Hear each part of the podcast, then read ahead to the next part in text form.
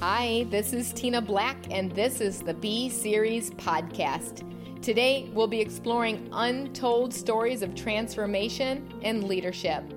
We hope you'll subscribe and check out the B books and send us your stories of transformation after listening.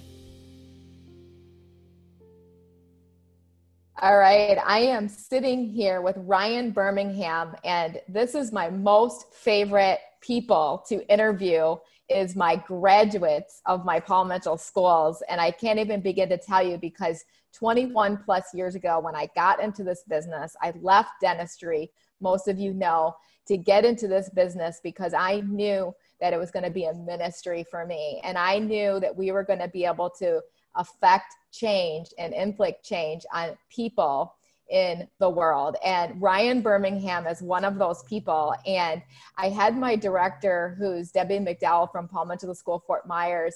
She uh, she called me and she said, Tina, you have to interview Ryan Birmingham. He comes in all the time and he gives back to our future professionals and teaches them classes all of the time. But do you really know his story? And she said, This is quote unquote, she said, he is so kind he has a really big heart for people and he's extremely humble. And I have to tell you, the men that are listening to this right now, because a humble male. it's really hard.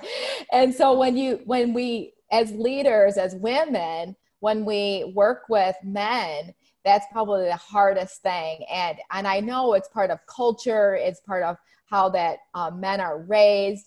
But Ryan, first of all, thank you so much for being on the podcast today. Oh, absolutely. You're welcome. It's an honor. so, Ryan graduated uh, from our Paul Mitchell School, Fort Myers, four years ago. And since then, he's been working with the Michael Thomas Hair Design in Naples, Florida, which, by the way, are some of my all time favorite salon owners. They were the very first ones that actually came into our school back in 2011 because I had no idea if we really needed another cosmetology school in Southwest Florida.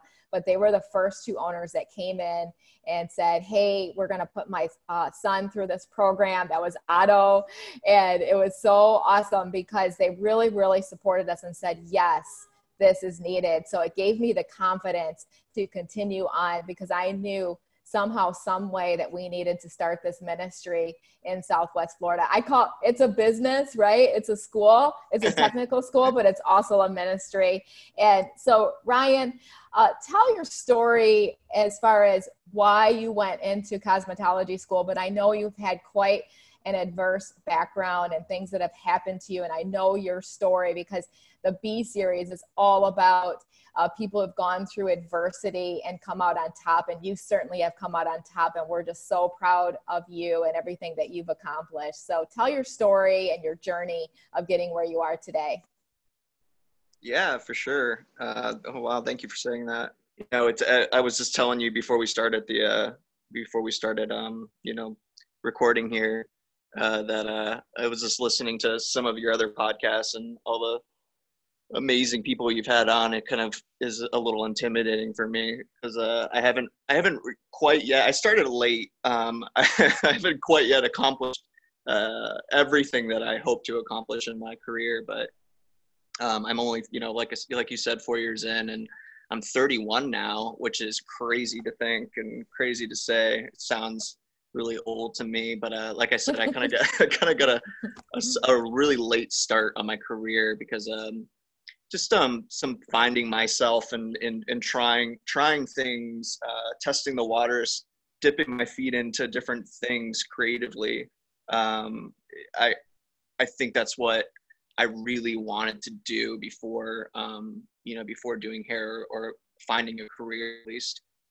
So, um, anyways, yeah, I uh, grew up in Tampa, Florida, and then moved um, to Naples, Florida, uh, when I was about 10 years old. Um, started fifth grade in Naples, and um, uh, I, I, we moved here to Naples, Florida, because my dad relo- relocated jobs um, from Tampa, and um, he was a well, he he still is. Uh, he does a general managing for like uh, country clubs and private beach clubs, and he's at a club right now called the Port Royal Club in, in Naples, and he um yeah he he GMs over there. And um, like I said, you know, be, before we started, before we started this, uh, you know, recording this interview, I kind of told you a little bit about it. You know, um, at a very young age, I've always saw my dad, you know, coming home from work, suit and tie, you know, super business, and uh, I, I think, you know, just just seeing that, I, I, I think I had always saw like, oh, that's what a that's what a you know a man uh, you know that that's what that's what he should do you know that's what he should look like he should have a job like my dad. That you know, I just didn't know any any better. I think like you were talking about before, like culture. You know, being uh you know being raised in that kind of uh, in different mm-hmm. atmospheres, it kind of instills in you uh, how you perceive you know male figure versus you know uh, the, the woman figure. So um, luckily enough, uh, my dad, well, luckily, luckily and unluckily enough, my, my dad worked long hours. So I didn't really see him a whole lot, but even though we were real close and, um, you know, I love my dad and I have a great family and great mom and dad, great, great little sister. And, um, you know, uh, I, I was, I think I just always gravitated more towards women. I don't know why. uh, even at a young age, I think uh, just being around my mom all the time and her friends, I, I, I think maybe just yeah, just being around uh, women more than men. I, I don't know what it was. I think it just, I think that, I think that really kind of like helped me in my in my career now. Honestly, um, obviously I deal uh, or I uh, I hang out with a lot more women than I do men in the salon. so um, so yeah, it really really kind of helped. But anyways, um, yeah, I I think uh, you know moving forward, you know from from there, you know, in high school, uh, graduating, I was in a band, and um, I did not go to college right away. I um, I graduated from from high school, immediately went on tour. I I played keyboards for uh, kind of I guess sort of kind of like a rock band, and um, yeah, I did that for four years straight. Did that from 18 years old to, to 22 years old and uh, just you know toured the united states um, trying to you know, quote unquote, make it big. mm-hmm. So, um, a lot of really cool um, opportunities came from it. Um, playing really awesome shows um, with a uh, really you know bigger name bands, meeting a lot of um, a lot of you know industry people, and shaking a lot of hands with a lot of really powerful people in the music industry. It was was really cool, and it kind of um, I think you know, being a teenager during that time into my, you know, early 20s, um, I think I you sort of always you, you kind of feel like you already made it in a way. You know what I mean? Whether you were uh, signed or not, uh, you play one big show. Um, you know, you're like, oh man, and it's like it's fuel for the next big show. You know, and um, fuel for the next big tour that we would do. And um, I think that uh, you know, I I think I got really kind of wrapped up in in in that idea of um, you know being in a band and and um, I was like, oh, I guess this is going to be my life now. You know, just just touring all the time and and having fun all the time with with no you know no one telling me what to do, where to be.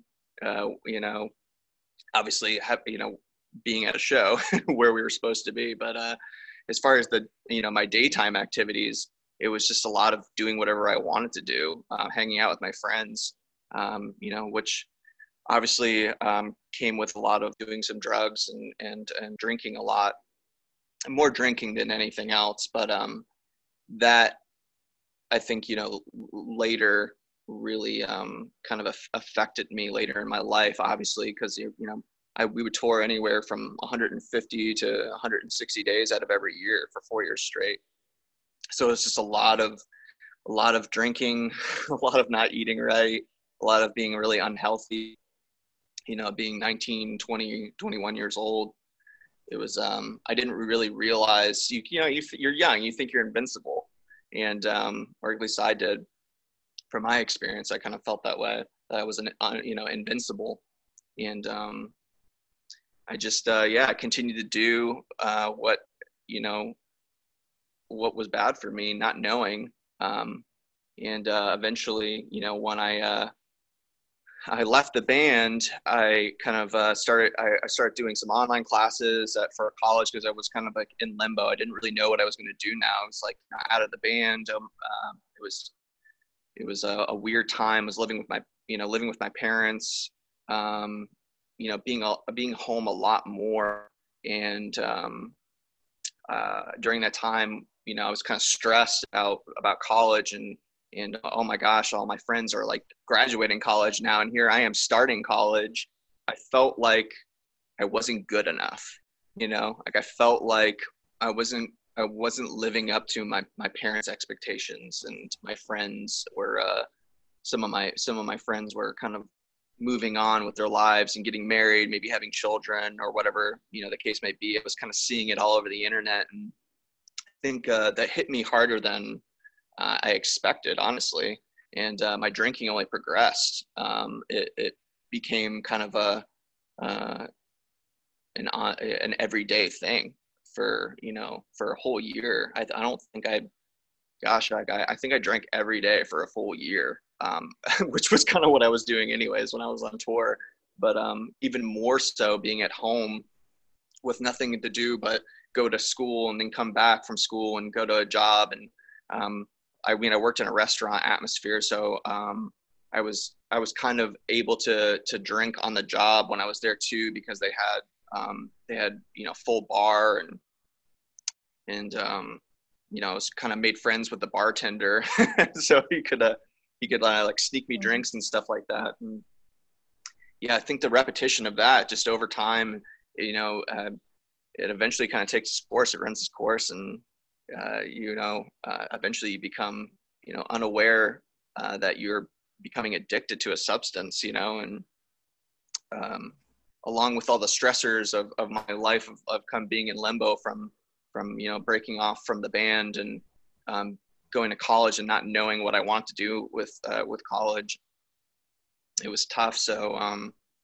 yeah, eventually I landed in rehab, um, which really sucked. That was kind of probably, I think the, um, the the one of the bottoms. it's not quite the bottom yet. I'll get to that part, but um, yeah, that was kind of that was rough. You know, my I had to I, I essentially admitted to my family and um, my girlfriend at the time that I had a, a, a problem. I had an issue with drinking, and yeah, I had a had an issue with drinking, and I had to kind of admit it to myself. And um, you know, my parents were actually really supportive, and I wouldn't have been able to to do it without them um, going to going into rehab and and without their support. And my you know it was just amazing. I know a lot of people out there that struggle with substance abuse don't have that support. My parents were really supportive of me and they just wanted me to get better. And so they you know i went to one of the best of the best places i could uh, for a month and uh, uh, you know attempted to get better and um, i don't think i fully admitted to myself during that month time at 23 years old when I was in there that I uh, was going to fully quit drinking and drugging. Uh, I thought that maybe if I just put a little bit of time between me and the and the drink, that I, I would tell my counselors this at school, and they're like, "Dude, no, that's not how this works. Like, you have a disease. You'll always have this disease now, and you'll you'll never get you'll never be able to go back to it. It's just how it works. We know, we know because we've experienced this, and with with others that come in and out of here. You know, if you start drinking again or you start using again, you're only gonna either you know end up in jail or you're gonna end up dead, or you'll end up back in here. But most likely the other two. So that was a a, a, a little bit more of a sobering moment and uh, sobering enough to where it kept me sober for a year and a half. And um, during that year and a half, I, I, had moved to Orlando, Florida, to um, with my my then girlfriend to it was like a new chapter like i'm going to go to a different school you know maybe things will change. Maybe things will get better if i just go to a different school and move to a different uh, city. More things to do outside of naples florida. So um, yeah i moved to orlando and lived with my then girlfriend for one year and things started kind of falling apart in, in, in our relationship and um, you know looking back at it looking back on on that time now i mean i know that it was me. I mean, I know that, um, you know, I mean, obviously we, you know, no one, you know, both of us aren't, weren't, weren't perfect. we, we both had our, our issues, but, um, I definitely think that I was not ready for a relationship I, I needed a relationship with myself first mm. and i needed to i needed to, to learn about myself and, and love myself first before i could love anyone else. And that was a huge realization after i relapsed for um, a, a, year and a half in. I had broken up with my with my then girlfriend was working um, full time for a tattoo shop in in orlando. Kind of uh, not tattooing but you know uh, kind of like managing a little bit, um, you know, opening and closing uh, the, the shop and doing emails for the, the two artists and stuff like that. And yeah, I had, um, yeah, I had relapsed. I re I relapsed hard too, like really hard. And, um, for, I, it didn't take me long. It took me 13 days to end back up in rehab again. Um, this time I was not, it was not by choice too. That was kind of that was that was rough. I, my, my roommate pretty much carried me and put me in the car, called my parents, and was like, "Your son is not good. he's um he's not good at all. Where do I go?" And they're like, "Drive him, drive him to the you know rehab center in, in West Palm Beach." So she drove me from Orlando all the way to West Palm Beach.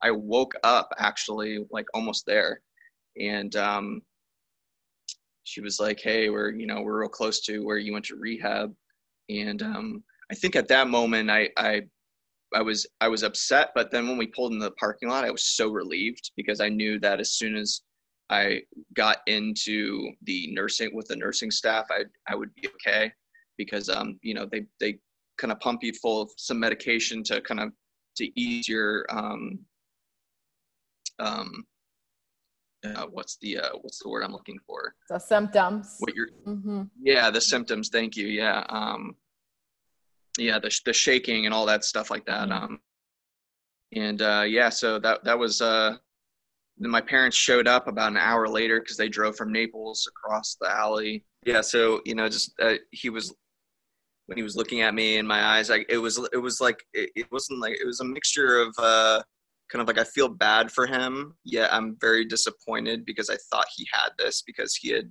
he had made a lot of promises to, you know, um, the family that, you know, things were going to be good with him. Like he was gonna, he was just gonna. I think he just wanted. He didn't care about what I was going to do in my life. He was going to support me and love me.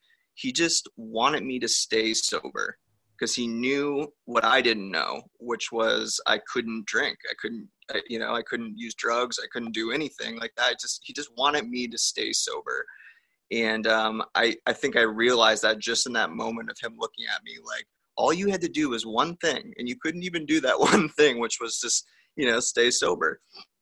And um, I I at that moment I knew something that um, I don't think that they were going to um, they were going to understand or, or trust in me um, until later, which was I will never drink or, or use ever again because I had realized in that moment of my dad looking at me like, wow, this is a real thing. I really do have a disease. Like this isn't some fake thing that I can just put time between me and, and, and drinking and, and using drugs. And I'll be, be able to use them casually and, you know, freely whenever I want. It was like, something that was always going to be with me. And um, so, yeah, I had to put in some more work. So um, I just had to get better. I had to get sober, um, and that was luckily enough time for me to to get sober in there and talk to you know a therapist and a, a psychiatrist, whatever, and um, some counselors, and what I was what my plan was going to be after that. So um, ended up going back to Orlando, where I had uh, I had some friends at the tattoo shop um, you know, there would be times where we'd go to bars and stuff like that. And, you know, it was, it, it, it was kind of rough because I felt like I was kind of missing out, but I knew that I had to stay sober. I knew that um, it was going to take some work and, and, I had to, I just had to deal with it. There's this, you know, it's like you're, you know, you're allergic to something. If you're allergic to, uh, you know, bread or cheese or whatever, you know, you can't have it. Mm-hmm. you're allergic mm-hmm. to it yeah, I just kind of I, I think I just like really instilled that in my head. I was like, if I drink this, like I could die. you know what I mean? I don't want to die. So, um, anyways, uh, it was just uh, ironic and or, or maybe fate. I don't know that I was uh, friends with some cosmetologists and some and some barbers, and they're like, hey man, you know, you dropped out of school, right? What like what are you doing? You're just gonna work at the tattoo shop for the rest of your life? And I was like, well, no, like I, I, I don't really know. I haven't really figured it out. And they're like, well, why don't you do hair? You should check out this you know school we went to um, here in Orlando called you know, Paul Mitchell. And I was like, oh, that sounds kind of cool. And they were showing me pictures of you know things that they do and hair and different different things. I had no idea. You know, I was like oblivious of the uh, you know the industry and the and you know that world. Um, like I said before, you know, when I was in high school, my my ex girlfriend she wanted to do hair. Her mom did hair. I was around hair in the salon. I, I watched it being done and even cut a little hair actually when I was mm-hmm. uh when I was really young on like my friends. You know, just kind of just for fun. You know what I mean? Um, never knowing you know that I was going to you know be doing it as a career. But um, yeah, so uh, I was like, well, I'm not doing anything else, and I and I guess they're right. You know, I don't want to work at the tattoo shop for the rest of my life. I really just you know, it's not like a career for me at least. Um, so I went to uh, Paul Mitchell in Orlando to to like do a little tour, and I loved it. It was like it was it was what I, what I noticed actually. What I noticed the the first thing that I noticed was that everyone kind of seemed like me you know what I mean? I felt like I like I felt like I finally like found somewhere where I belonged. You know, like I found my people, I found my culture, I found my tribe, you know. there was people with mm-hmm. tattoos, there was people with cool hair and uh, they dressed like me, you know what I mean? Um, I was like, wow, I didn't I didn't realize I could do a career or have a career where I could be myself. You know what I mean? Mm-hmm. Like I said, you know, if we you know, if we go and kind of take a, a, step back and for a second and, and think about what I had said about my dad, you know, like growing up as a little kid, I'd always saw my dad in a suit and tie coming home from work. I just kind of expected that's like what I had to do in a way, you know, unknowingly.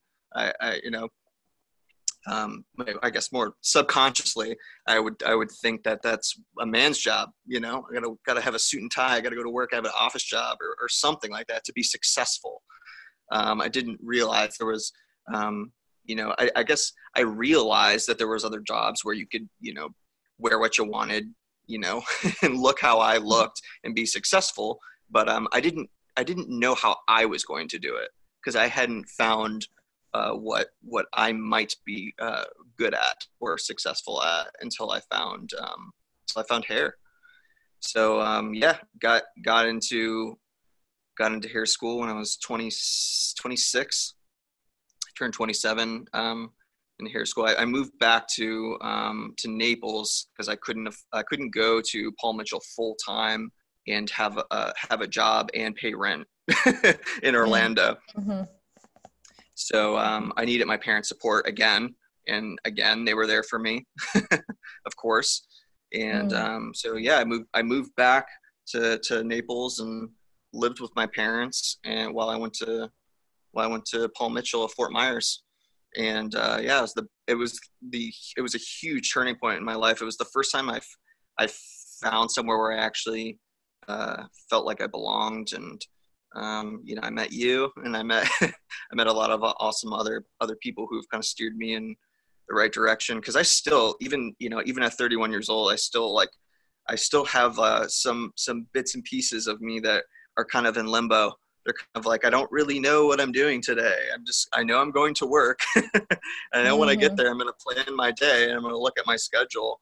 But, um, God, it's amazing what, what, uh, what drugs and and uh, alcohol and, and and things can you know living a life of like a like a nomad you know touring uh, that kind of lifestyle is is is crazy and it'll turn you into you know this uh, this kind of a mad person where you're just like you know you're not you're unscheduled and you're just kind of roaming the, you know what i mean without a mm. without a, a, worry without a schedule without um, you know any any consequences almost you know so um, when i when i you know had some structure in my life i i thrived not only with with with my career and and um, you know and uh, you know doing well with with hair and um, you know, traveling to New York City to do some extra curricular haircutting classes and uh, at the Redken Exchange in New York City.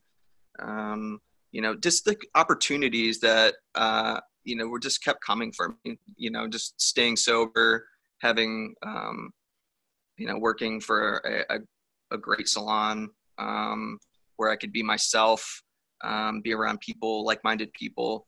It just really, really helped me kind of stay in the right lane. And um, I, I've, gosh, I kind of feel like, uh, you know, I, I owe so much credit to the, my family and my friends because, gosh, like if I didn't have, you know, and, and my girlfriend, you know, now of uh, almost four years, like they just keep me grounded. You know, they keep me they keep me sober without them even knowing that they do. you know what I mean? Because I don't, I, mm-hmm. I haven't mm-hmm. really, I don't really like, you know, tell them that, but maybe if they listen to this podcast, they'll hear it now. but uh, yeah, they, they kind of keep me, um, they keep me, they keep me right. They keep me good. They keep me straight. And um, yeah, I guess maybe that that's where the humbleness comes from because it could be mm-hmm. so much worse. I could be, you know, back to, uh, to living in my car, you know, um, you know, it's really sick not wanting to show my face to my friends and family because you know because I didn't want them to know how bad it had gotten, you know, with with mm. drinking and drugging. That I ended up just living in my car for a week, you know. so uh, yeah, I mean, I, am so grateful that I'm, um, you know, I'm here where I am now, and um, I'm just. I'm just uh, I'm just glad I'm sober. It doesn't really have to be anything crazy or anything you know uh, i don't you know my goals are super small you know because uh, i just want to get to the next day right now you know what i mean i just mm. take it one day at a time and uh, every day that i wake up and i'm alive is and i have this uh, career where i can be uh, creative and and be around uh, like-minded people who make me laugh and make me want to just live a better life it's just it's so great and I feel and I feel good about it. So, yeah, wow, your story is just tremendous. And and Ryan, I mean, there's so many people that I know that didn't make it through this, and there's someone that I know that actually just passed away a couple years ago uh, from overdose. And you know, what is it? Talk about to the people right now that maybe don't understand or someone that actually is addicted but doesn't know it okay? And uh, what what exactly is going through your mind when you are on the drugs? I'm not sure what types of drugs were you on and what type of alcohol were you drinking? And so maybe speak to that right now because maybe someone is on both of those and thinks that they're in control right now well, yeah. I mean, gosh, you don't really realize how how uh, how little control you have while you're on the drug. You know what I mean? It'll. Mm. It's so the. Oh my God! It's it's. I almost can't even explain the feeling until you know until you're using. Really, you know what I mean? And it's been it's been you know a little over six years now that I've been sober, and um, gosh, like if the the feeling of being um, you know you just kind of you feel like you're invincible and you and you don't realize it until you until you're down on the ground and you can't breathe. You know what i mean? And that's that's what's so crazy about the disease. You know what i mean? Um, mm, mm-hmm. it's hard to talk someone who's using um, into uh, into stop using if they're not ready to stop using. You know what mm-hmm. i mean so, mm-hmm. uh, like I said, I can't speak for for everyone's, you know, any, anyone who's using, who's in a in in a, you know, we're all in different places in our life. I just, I, you know, from I can speak for myself though that the only way that I felt like I was going to get through it is by reaching out to people who who loved and cared for me. You know what I mean? Mm-hmm. And by by doing that, um, I was I was you know like I said like I, maybe some people don't have that option. Gosh, you know, but um, God, reach out to a friend, even if you don't feel that same connection that you might have with your with your family. Reach out to a friend because someone will listen. You know, someone someone will listen because I guarantee you, someone that person has a friend or a family member who who've gone through the same thing. You know what I mean? Yeah, not many people feel as blessed as you were with your family of them just completely accepting you and so talk to the people right now that maybe think that their family won't because maybe there was a time that you're thinking my family's not going to support me you know talk about that untold story about where maybe you thought well maybe they won't support me but then you were surprised that they did because i think a lot of people that are addicted, uh, they're afraid, they're ashamed to tell Yeah, their shamed. parents. Yeah, Yeah. that shame. That's that that's actually what I Mhm. yeah, I felt that more. I felt shame more than anything else, a shame, embarrassment. I think that I was I was so surprised on how my family reacted once I told them. And I- I think that once I s- just like spewed out the honesty with them, um, now, you know, I'm not saying that there weren't some, you know, negative, negative things that were said back to me. Um, but I think that if you can get past that first initial step, everything just flows so Mm. much easier. And you, uh, you know, if they're not, if your parents or your family or your friends aren't cool with you telling, tell, telling, telling your honesty at that moment about, you Mhm. know, uh, that you might need help to them, they will eventually because they love you. And if they, and it, you know, if they love you and care about you, they'll, they might, you know, react a certain way at first, but they'll always, they'll always come back in the end to, to telling you that they would have done anything for you. hmm Yeah. No, I love that. It, it's so true because when you do tell someone, all of a sudden, uh, especially family, they're immediately is like, "Oh my gosh, I I feel ashamed as a parent because what could I have done more? What should I've done? What did I do wrong?" So they're dealing with their own shame issues. Oh, so yeah. that shame breeds shame, you know. And so Oh, yeah. and, and so that happens but i i love that you talked about that it's it's like an allergic reaction you know the addiction and you Mhm. can never go back to it you know or or you could die you know you think of somebody that's allergic to peanuts if they were to eat them Exactly. They would die. And Yeah. i love i love that you said that because i know people that have gone through that had duis they knew they were uh, addicted to alcohol and got off of it for a minute but then start drinking again. And it's that Mhm. that slippery slope. You know talk about that with you and what advice do you have for someone right now that maybe have that addiction but may maybe isn't aware? Speak to them right now give them some warning signs Oh gosh, man.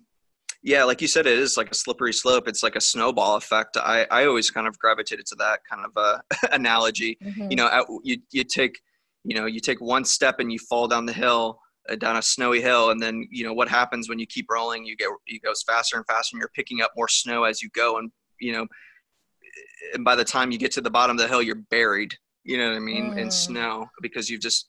It's the same thing with with drinking. It starts with one, and you're like, oh, I I had a drink yesterday and I'm fine. I'm not. You know, you'll come up with any kind of uh, excuse to continue drinking because it's it's so important to you. You know what I mean? And uh, yeah, Mhm. it, it was like starts with one, then it goes on, and then the next day you have maybe two or three, and then by the third day you had a six pack, you know, or you had three or four shots with the six pack, and and then you're, you know, then someone brings over cocaine. You know what I mean? I, you know, you find Mhm. yourself in weird, uh, you find yourself in weird positions where you never thought you'd be in again. But um, like you said, it's a snow. Like I said, it was a it was a a, snowball effect where it starts off okay, and you wake up in the morning, you're like, oh, I'm not hungover. Like I, you, you go to work and you go on with your day. I'm like, oh, maybe I've, you know, it's so cunning. You know what I mean? Like uh, drinking and, and, and drugging. It's like it has a mind of its own in a way. And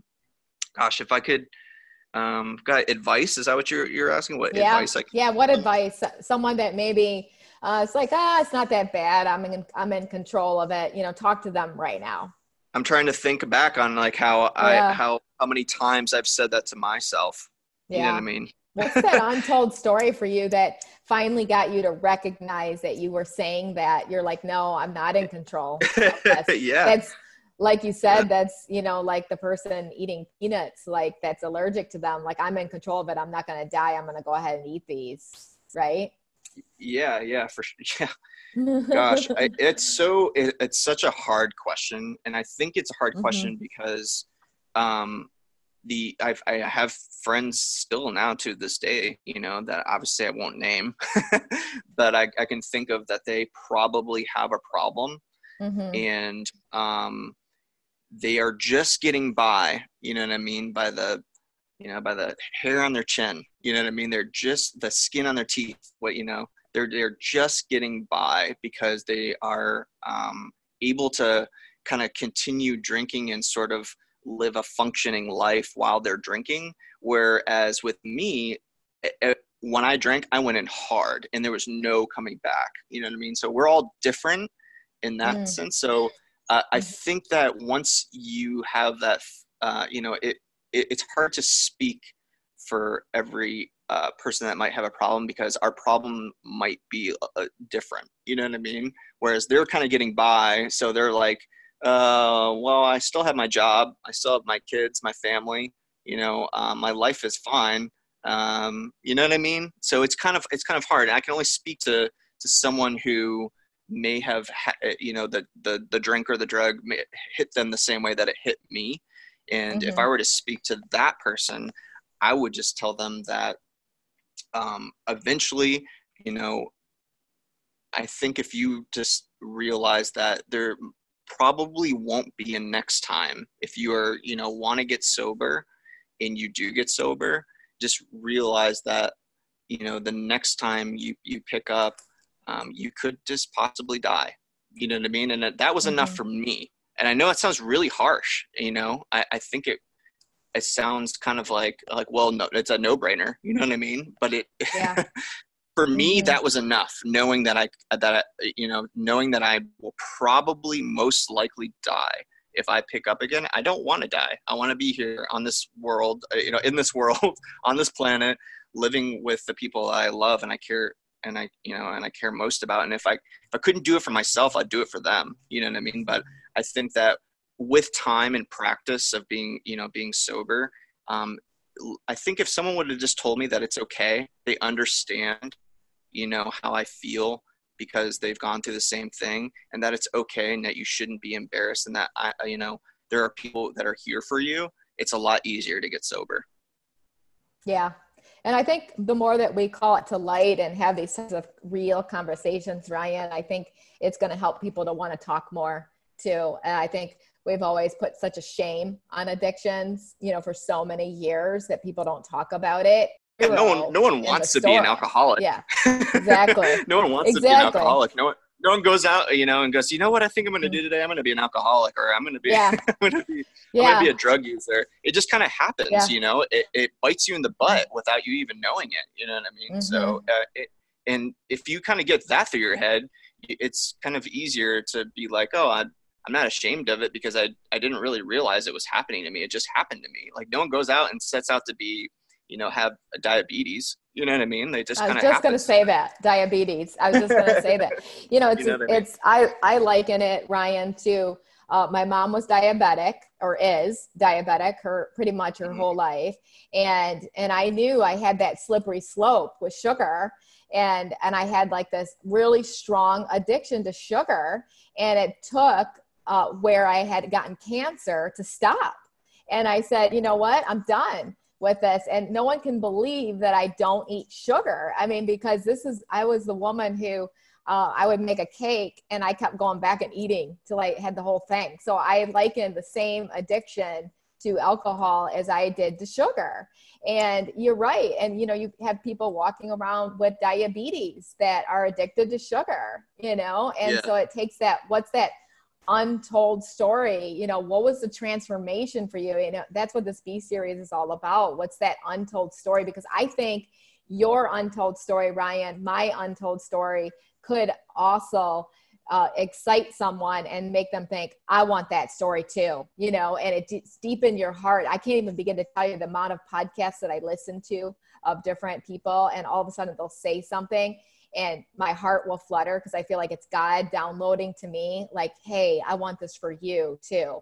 And, and so I want to go backwards because you said something earlier that I want to hit on because I think this is so important because I'm going to call this podcast series Be Humble.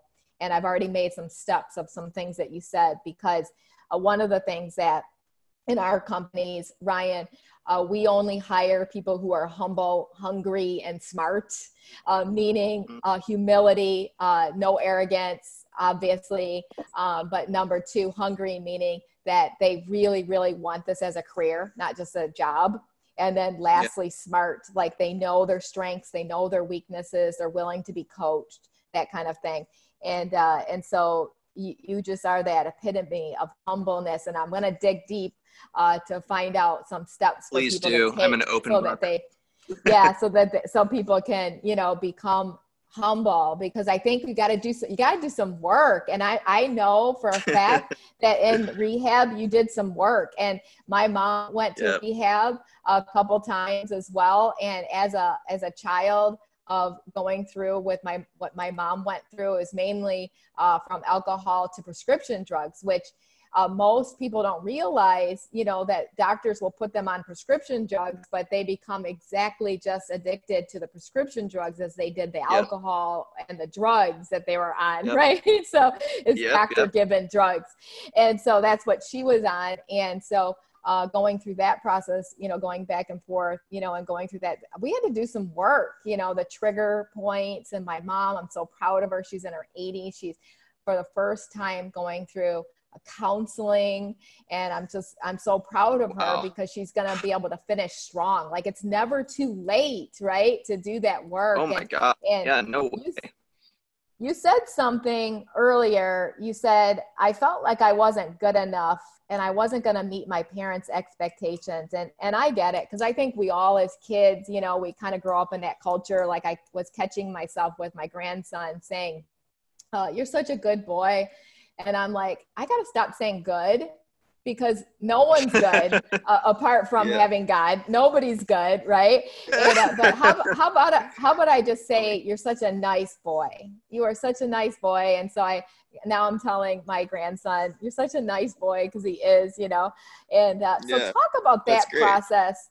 About I felt like I, I wasn't good enough in meeting my parents' expectations how have you been able to overcome that what's kind of like that untold story for you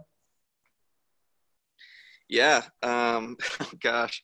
I think that um well first of all i mean my parents just want you know they just want you know me, me to be healthy i think. Um, they want me to be uh, alive and well. Um, i think everything else you know uh, they could care less about. They just want me to be happy and healthy you know? I think um yes. you, you, know and that's uh and that's something that i think i actually realized you know later down the road where it's like i was putting like mm. my you know mm. my dad i think maybe um my mom and my dad on on this pedestal you know what i mean that i this unattainable goal that i would never reach because you know i i'm not the type of person that wants you know children i'm not the um i'm not the you know you know, big house, white picket fence type of guy. You know what I mean? I'm not the fancy fancy car kind of person. I I just I'm not that kind of person. And I thought maybe that to be successful, I would have to have those things like my parents had. You know what I mean? When mm-hmm. I, I mm-hmm. probably could have just talked to them about that and told them how I felt. And you know, it wasn't until you know growing up and obviously uh, going going through some some self-reflecting and rehab and stuff like that that I realized that that you know my parents don't care about that crap. You know, they just want me to be happy and they want me to be healthy. And that's if I can do those two things, um, everything else will probably follow. You know, happy, healthy, maybe then successful, maybe then a house. You know, maybe then a nice car. You know, everything kind of follows with that. But um, even if those things never happened, just knowing that my parents um, love me and will support me um, doing whatever I'm doing um, as long as I'm as long as I'm happy and I'm healthy, and um, that's all they care about. And I think once I got that in my head, I instilled that in my head. Um, think I the pressure kind of like the it stopped weighing so much on my on my shoulders. You know what I mean? Once um, it was kind of like, wow, I they just want me to be sober. They just want me to be happy and healthy. I know I've said that like eight times now, but it's the truth, you know. And I still mm-hmm. have that in my mindset today. Like my my dad and my my mom, they're they're proud of me and the things I've accomplished. But um, gosh, listening to your podcast and listening to some of the the accomplishments that other people have have had, and even people who I work with, like I have my my mom and my dad and my little sister. I'm just grateful that I didn't die and that i'm mm-hmm. here and i and, and, it's funny and i think that's what makes me humble or um, you know people have said makes me humble. Uh, you know I, I, that i'm just happy that i'm alive and you know if i have a bad day with uh, you know i'm i'm only you know i didn't i didn't hit my my uh, retail goal for the day or something it's like well i'm alive. It's all good. I'm gonna go home and yeah. you know there's so many people in this world that have it so much worse. You know what i mean? There are still people mm. who are living on the streets you know what i mean who don't have a apartment, a nice apartment to go home. They don't have parents that are supportive of them, um, whether they're in a financial bind. I mean, we're going through this mm-hmm. corona, the coronavirus thing is happening right now. And, mm-hmm. you know, my dad called me, you know, I, I want you to know, like, don't worry about any, any, you know, bills or financial stuff. And I just, like, God, like, you know, it makes me, it gets me kind of choked mm. up now mm. because like, that's like the last thing I was I was thinking of. Um, and he mm-hmm. calls me and tells me that like not to worry about bills and and fi- and I'm just like I get choked up because like there's people out there that don't have that. You know what I mean? They don't they don't yeah. have that that cushion. They don't have that support and, and love from family. So I'm just so grateful for that eh, that I don't have to. You know, I, I just I'm just grateful. You know what I mean? I I don't know if it answers your question. I yeah. kind of got no, that's really kind of get lost in my own words. I Sorry. love it. No, this is great, Ryan. So okay, so this is what I wrote down. Um, so be humble. Um, this is how you get humility, so to speak. So I put down step one, uh, which I want to stay on for a couple minutes, and then we'll go through. I actually have six, so stay. Hold on to your yeah, bootstraps no here, everybody, because it's pretty awesome what I've extracted out of Ryan today. Um, so to be humble, you have to be grounded, surrounded, and connected. And I actually stole that from my business partner, Amy uh, Van Slambrook, who's a psychotherapist. And she actually did a message with Tim Storey, which is really amazing. Highly recommend following Tim, Tim Storey. Uh, but I, I love this about you because, uh, Ryan, that's exactly what you've done. And, and something that I also am really, really proud that you've done because this isn't uh, very, very common. Because nowadays, what I'm seeing are future professionals graduating cosmetology school and isolating themselves in salon suites. And I'm not saying that it's horrible and bad, but I believe in most cases it is. And, and because of the fact that you've gotten around higher minded people, which truly I know that your salon ownership is higher minded people and they're incredible what they've set up their business plan and how they set up their people for success. Tell me why you ended up choosing an employee based salon versus becoming your own entrepreneur and what kind of made you uh, make that decision a and then b um, what has it done for you since you've been there? Oh man that's an easy one. That was a softball question. I love it. Uh, I just thrive.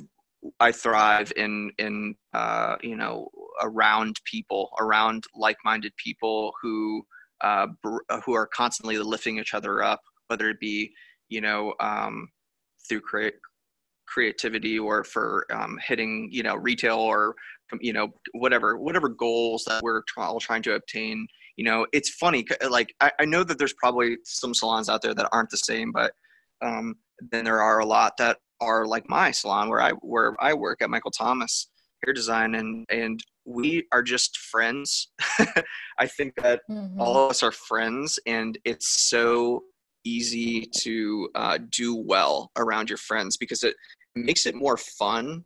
It makes it a, a creative space uh, that is like it's freeing to kind of like you know be in that space where you're not constantly trying to one up each other. You know, it, it's it's definitely that kind of atmosphere where I work. And um, gosh, if I was alone in a suite, I, mm. I would be bad. I, I just trying to think about like, not only would it be like super stressful trying to manage myself and like you know the all the all the things that I have to get like color and um, all the all the products that I'd have to buy and oh my god trying to keep uh, it just like I don't know how you do it as a salon owner Tina like it's incredible the amount of work that into behind the scenes of like you know uh, budgeting alone is, is, is insane. I don't want that stress on my life. And i also want the, the support of a team you know like i, I always mm-hmm. believed in that. Uh, you know i gosh i have to lean sometimes we have to lean on each other you know what i mean for support. And if you're in a salon suite like it's going to be real tough to you know have someone there to help you in times of need whether it's financial create or a creative as, uh, aspect you know so being mm-hmm. around um, being around my friends is you know um, uh, is amazing. Um, and then secondly the fact that i have the creative freedom and i can bounce ideas off of um, you know um, you know my coworkers um, it's it just makes my job so much easier. And and if i needed help there's uh, you know a helping hand I, you know a foot away from me. And um, it just yeah I, I, th- I think that's pretty much it you know? I don't know yeah. if that answers your question. Yeah no, I, I, love that. And because earlier you said something that really hit home with me, uh, Ryan, when you said you walked into the Paul Mitchell School, you said, I found my people. And that's what happened to me when I met Winn Claybaugh and John Paul DeJoria, which was in 2001, August of 2001. And I was actually in dentistry at the time. And we went to hear kind of like this pitch. I had bought a cosmetology school and I had it for a couple of years. It was a traditional beauty school and when we heard this pitch of becoming a Paul Mitchell School and the culture that they had created and just the types of people that the two were, it was really incredible because I was like, I found my people.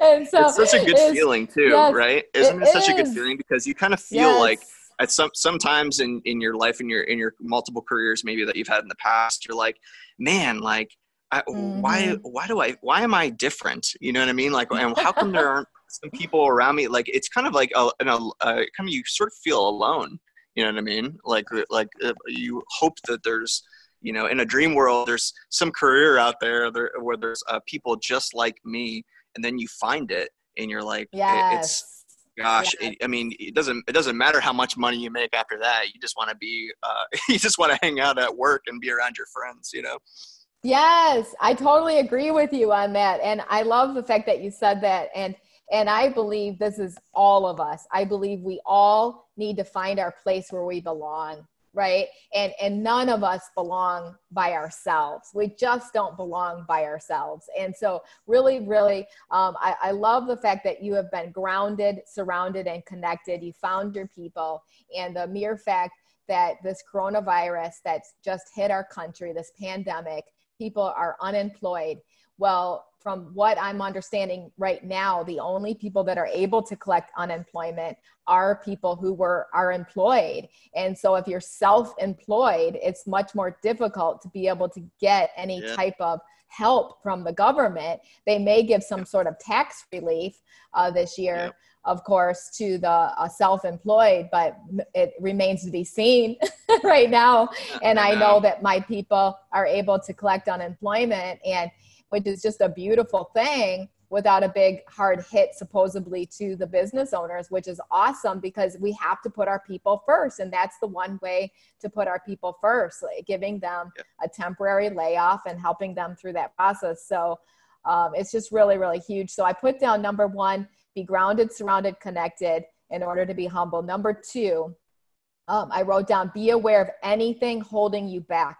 If there's any sort of addictions that may be holding you back. And, and, you know now more time than ever i think our why is so big ryan. We have to stay healthy. We have to keep our immune systems up. And two of the ways that uh, that obviously keep our immune systems down is by not eating healthy and by putting toxic things into our bodies like drugs and alcohol over overdoing prescription medications. That's the types of things that are going to really hurt us in the long run and lower our immune system more than ever. We need to raise that up. And i love that you said that you just didn't want to die. Like that was a transformational moment for you yeah. because i yeah. think there's some people that are suicidal or have these horrible thoughts. There's lies that they've told themselves over the years what was that transformational moment for you, Ryan? Uh, because I remember there was actually a time in my life I was uh, 16 years old and I actually wrote a suicide note to my family. And there was that transformational moment for me, Ryan, that said, I don't want to die. Like, I feel like I have so much more to live. I feel like there's something that was deep inside of me. Now I know it was God just downloading to me, like, hey, hang in there. Like, I got you. Yeah. And uh, what was that for you? What was that wake up call for you to say, no, you need to live, Ryan? Yeah, I think it was the se- I think it was my relapse. You know, my second time that I went to um, uh, to rehab when I woke up in my uh, my roommate's car when we were driving there, and I was like, oh my god, like this happened again. Like I couldn't believe it. Like I I didn't I mm. did not believe that that was ever going to happen to me again. And then you know obviously getting into the uh, the nurses uh, nurse's office and, and seeing my parents there. And um, you know you know there's one thing that i said you know before when i was talking about my dad looking me at the, the look that i could see in his eyes of it wasn't like a uh, you know like he was really really mad at me. It was that he, he was just he felt i think he just felt really bad and that he just wanted me to get better. And it was maybe a little bit of disappointment but the one thing I, I kind of didn't get to really get to, which was um, maybe the answer to this this last question, but um, he I do remember him kind of coming up to me and hugging me, and my mom as well hugging me and saying that like, listen, it's it's okay now. Like, do you feel like you understand now? Do you feel like this isn't this is something more than what you thought it would was, you know. And I and I remember looking at my dad and my mom, and I said, "Yeah, I believe it now." And sometimes eh, I think that I think that it's one of those things where you just have to get kicked in the ass. you mm-hmm. know what I mm-hmm. mean? For yeah. it to, for it to, mm-hmm. yeah, serious though. But seriously, you know what I mean? Like I think that sometimes you know you, you, you test something once, you test something twice, and then you're like, hmm, I don't know if I want to test it again because I keep getting, you know, I keep getting hurt and I don't want it to get worse because each time it got worse. You know, like it's it's it's real kind of it becomes really easy after that. You know what I mean? To be like, okay, wow, I just uh, yeah, I just don't want to die because I think that that probably will be the next step, and that I have mm. so much to live for, and my just uh, you know the hug from my parents and um, seeing the look in their eyes, it just scared the living crap out of me. You know what I mean? They they saw what I wasn't seeing, which was if this happens again, you probably won't get another hug from us if we're in the same spot in the same position again. Yeah, no, that's that's so huge. And I heard you say uh, it was your father's love, and and so when you said your father's love for you and you felt that. And and that's the same thing that actually happened to me. It was god like downloading to me like i love you. It was like the first time in my life when i was 18 that i i heard like that audible voice like i love you. You're my child. And it was such a, a transformational moment for me ryan. And i know that exact feeling that you're feeling and we all need those moments you know? Absolutely. and so i, I made that number two uh, number three i said uh, recognize when you start to feel ashamed. And you said something yeah. really huge to get past that, uh, which is humility in my mind of taking that first step of still talking anyway, of talking through it. Yeah, and, yeah. I think that you know, once you can get past, uh, I think getting through it, being uh, being ashamed is the first step is to just just talk talk to yes. that one person that is you know it's going to you're gonna have to just like bite your lip and just talk to that one person that you know is going to be the hardest person to talk to. And once you get over that hump it all becomes easy after that. And you'll stop being you know ashamed and it just it flows better you know? So good. Did you ever join aa at all ryan? Was that ever part of your your therapy? Oh yeah absolutely. I did that for is that a, um, yeah is that a good sorry, thing and yeah, is that a good thing? Um, the reason why I ask is because I had someone that I know uh, that was also addicted to alcohol, but made fun of going through AA and then started drinking again. And, mm, yeah. you know, kind of went off that slippery slope. And I, I've never gone to AA, but I've only heard the amazing things about it, obviously. So tell that experience for you and maybe somebody that's on the fence whether or not they should go. Well, I think that again, this is kind of going back to I, can only really speak on my experience uh, with with AA. Um, I think everyone kind of uh, I here's here's here's what I'll say. If AA isn't for you, then find something else that is for you that's going to keep you sober. Because exactly. like that's the that's the important yes. thing. Who cares if you're going to AA if you're keeping sober by doing something else? So maybe it's therapy. You know what I mean? Maybe it's seeing a therapist. Maybe it's you know, um, you know, talking, you know talking to someone uh, or exercising whatever it may be if it's keeping you sober then you know hell yeah go do that you know what i mean for me at the time when i had when i when i got out of rehab uh, you know aa was keeping me sober at the time. That kind of casually you know uh, or eventually not casually but eventually kind of branched off into other things that would uh, you know keep me sober. Now today i don't really go to aa anymore but i do go to uh, a therapist. I go to counseling and you know she is a an addictions counselor and um, she you know i just talk to her once a week you know an hour session and that's what keeps me sober. And then obviously you know um, you know my my loving family and you know just they they keep in contact with me and just hanging out with my friends and family who uh, support me being sober. Being around people who don't support you being sober um, obviously uh, yeah. is probably not where you want to be. So anywhere you can be to be sober and um, that makes you feel like wow i'm doing the right thing by you know by by by being sober. I love it. Yeah i i wrote down talk through your shame and choose somebody in your life that you know that you could talk to that's going to help you to stay sober. That's brilliant what you 100%. said ryan. So and then number four um i but stop putting your parents on a pedestal. And, and i love yeah. that because i've talked about that so much to so many people because they use a lot of their um a, a lot of their problems and challenges they blame their parents. And and it's like wait a minute your parents are human. They're not god. Like why did you make them yeah. god? What was that yeah. transformational moment for you ryan that helped you to stop doing that? I, I ask a lot of the people on my uh, podcast series about this because most successful people uh, took their parents off the pedestal. And so how were you able to do that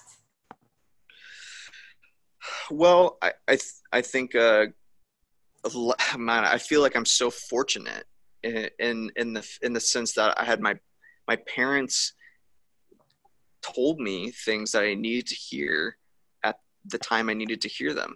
You know what I mean? So uh, by my mom and my dad saying, you know, listen, you know, you don't have to be like us. You know what I mean? This version of of success that you see in your head is is what we have, but it might not be what you need or what you should have in your life. So just stop. It's okay. You know what I mean? And once I heard that from my parents, I was like, wow, okay, cool. I can, I can move on from this, you know? So again, God, man, there's a lot of people out there that probably don't have that, you know, gosh, uh, my parents are amazing. You know, I, I will say it over and over again. They're, they're so mm-hmm. amazing. Mm-hmm. And they, they said, I think they, they just I think me being so open with them after getting sober and telling them that like you know uh, being like oh i feel like i need to do this i need to do that or if i don't go to this college or i don't do this or get this education they're they're just just, just stop just stop. It's okay ryan. You don't have to be like that. You can do what you want. We just want you to be happy you don't have to be super super successful in what you do. We just want you to be happy. And that's that's actually what mm-hmm. is success in my mind is just being happy. I love that. And okay so talk to the people right now that maybe don't have parents that are supporting in them that so they're still um, you know in the background saying you know just get out of our lives unless you're going to follow what I tell you to do. Let's just pretend. I mean, obviously, I didn't. I didn't have parents like that. You didn't have parents like that. We're yeah. blessed. Like we're highly blessed. Yeah. Uh, but what about yeah. people that don't? Like, how can they still take them off the pedestal? What would you recommend to them?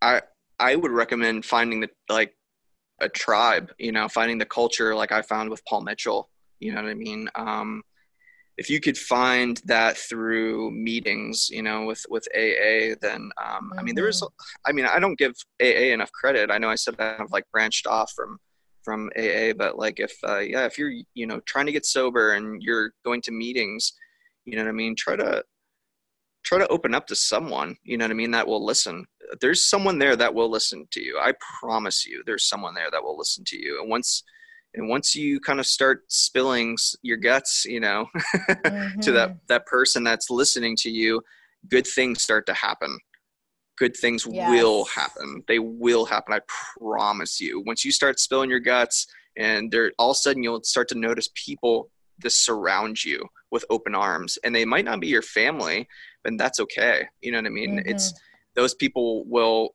uh, you know like you know they'll end up being your family in in sort of ways you know what i'm saying? Yeah i agree with you 100% and there's so many times ryan that our future professionals will give them a referral to someone to talk to because we know that they're not talking to somebody and they need to talk and and i think get one thing straight in this whole podcast in order to be humble you have to talk through your shame. You have to talk to somebody. Everybody needs somebody to talk to.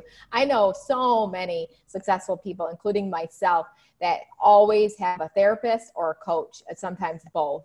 Right. Yeah. And so it's just so important to be able to talk through things because they see your blind spots that you don't see. We all have blind spots. You know, we don't have oh, yeah. eyes in the front of our head and the back of our head. Like we can't see everything, you know. Oh, and, and, I welcome and I welcome that too. I think that's another thing too that of I guess you know if you want to say of being humble or whatever. I, I welcome people telling me what I could work on because I I know for a fact I am far from perfect and I, yes. i'm going to need someone to tell me because i'm not going to notice the things that i'm doing uh, wrong or that i'm failing at or um, that I you know that I need work on. So I need that I good. need those people around me to to help me and tell me my what I what I need to work on. So good, Ryan. I, I love it. What well, I want to stop on that one here in a moment. Uh, so I put number five. Uh, which I love that you said you did some constant self reflection and, and, rehab. It took rehab to do that. I've talked to many successful people, and they'll say, you know what, I go away out into the woods uh, so to speak, uh, once a year and just sit down and just self reflect with myself. And it's therapy for myself to be able to just, because I think we cover ourselves up with so much noise, TV, music, whatever we could do to kind of like block our subconscious from actually thinking. You know, that's why I constantly tell people listen, you're not just a professional only human being, you're also a spiritual human being. Like you've got to really address those spiritual issues, those soul issues. And that's what you did. And you stopped telling yourself those lies and you started telling yourself the truth like hey wait a minute. I deserve to live. I have a purpose. I am valuable. I am made wonderful. And you know it took me a long time to get to that point. and you know i still tell myself lies. yes we all do. myself, yeah. Yes. i still tell so, things are things are are not perfect yet you know mm-hmm. what i mm-hmm. mean? And they never will be. So yeah not till we get to heaven right? Yeah. and so it's so true. And and so what do you do when you catch yourself lying? Like give me like a, a reality moment for you ryan and and maybe somebody will experience this. We actually had a really great call with over uh, 200 of our future professionals were doing distance learning right now because our schools were shut down. We had Kelly mm-hmm. Cardenas be a guest speaker, and he was actually talking about this, everyone's value. And, and he was coaching one of our future professionals on the call, and she was crying. It was so beautiful, Ryan. And I was like, this is what these moments are made for. And you know why we had to do this and why this distance learning even if it was just for this one future professional right so that yeah. she would stop lying to herself right and i did that for yeah. years. I kept lying to myself. Yeah. and you're right i still do it from time to time too and i but i catch myself. What's your uh, transformational moments when you catch yourself? What do you do? Oh man. I think that if i if i ever have a thought where i might be doing something that is questionable, I reach for the people I trust most and I say, "Hey, I think that this might be something a little a little off that's going on with me." So whether it be my my girlfriend or you know my parents or even you know my the owner uh, Michael of my of the salon I work for, he's you know he's a really good mm-hmm. coach as well. And he, if I ask someone to uh, that I if I'm, I'm, I'm kind of questioning something that I might be uh, a little a little worried about um, or unsure about. I know that there are people, certain people around me that if I ask them, they'll tell me. You know what I mean? So I think I just reach for those people. Um, does that answer your question? Yeah that's so good. I love it. it people that you trust the most. So again yeah trust. you've got exactly. you have it goes back to be grounded surrounded and connected you know? And maybe yeah. you know i heard something really great today. Um, you know yeah maybe you don't 100% trust them but why don't you try testing them and see if you can trust them. Because obviously, when you first get to know somebody, you know, let's think you start just working with a team. And so you're like, I'm not sure if I trust them, but let me test them and to see if I can, right? And, and so think then the, you I think the out. good one too is like if you test them, they'll probably tell you something like, "Oh no, yeah, you're doing that great." Like, no, yeah, you have nothing to worry about. yes, you know? don't don't uh, don't be trust uh, don't trust people that tell you what you want to hear. Exactly. Wow. Okay, that was powerful. And I think that goes into one of the steps that we're going to talk about in a moment. But I, I want to stop on number six, which I put gratitude, uh, just an attitude of gratitude. And, and that's so huge. And every successful pe- person I talk to, like, that's their number one step, you know, just the gratitude that they have. I feel like we're in that attitude of gratitude right now. Uh, Ryan, with the coronavirus, we're all you know stuck in our home so to speak. And just i think people are going to have so much gratitude when they go back to work you know and just oh be yeah. so happy absolutely. the day that we can that. that we can hug again and the day that we can actually shake hands again you know just that gratitude. I've really watched our staff in all of our companies just have so much gratitude for one another and I, I think we almost needed that as a country you know to get back to get grounded yeah. you know it goes back to what I said in step one be grounded, surrounded, and connected. And so, and I made number seven. Uh, the last step is to welcome people to coach you. And I love that you said, I am far from perfect. And talk to those people right now because the number one reason why people lack humility is because they think they're perfect and they don't need to be coached right? And we know i that, think that's that's so funny because people uh-huh. the people who probably think they're perfect uh, wouldn't think that about themselves. Does that make sense? Yes. Yes. Exactly. So and that's what i was going to say i bet it extends from childhood trauma something that happened in their childhood that made them put the walls up around them because they thought I'm never going to be coached again because this is what Possibly. happened to me right yeah. and so yeah. really go, going back to the self-reflection get therapy whatever you need to do to get the help that you need because you need to be coached because you have blind spots so talk about that for you ryan as we start to close this out so how do you sure. welcome people to coach you well, let me tell you, first of all, it, that came with some practice.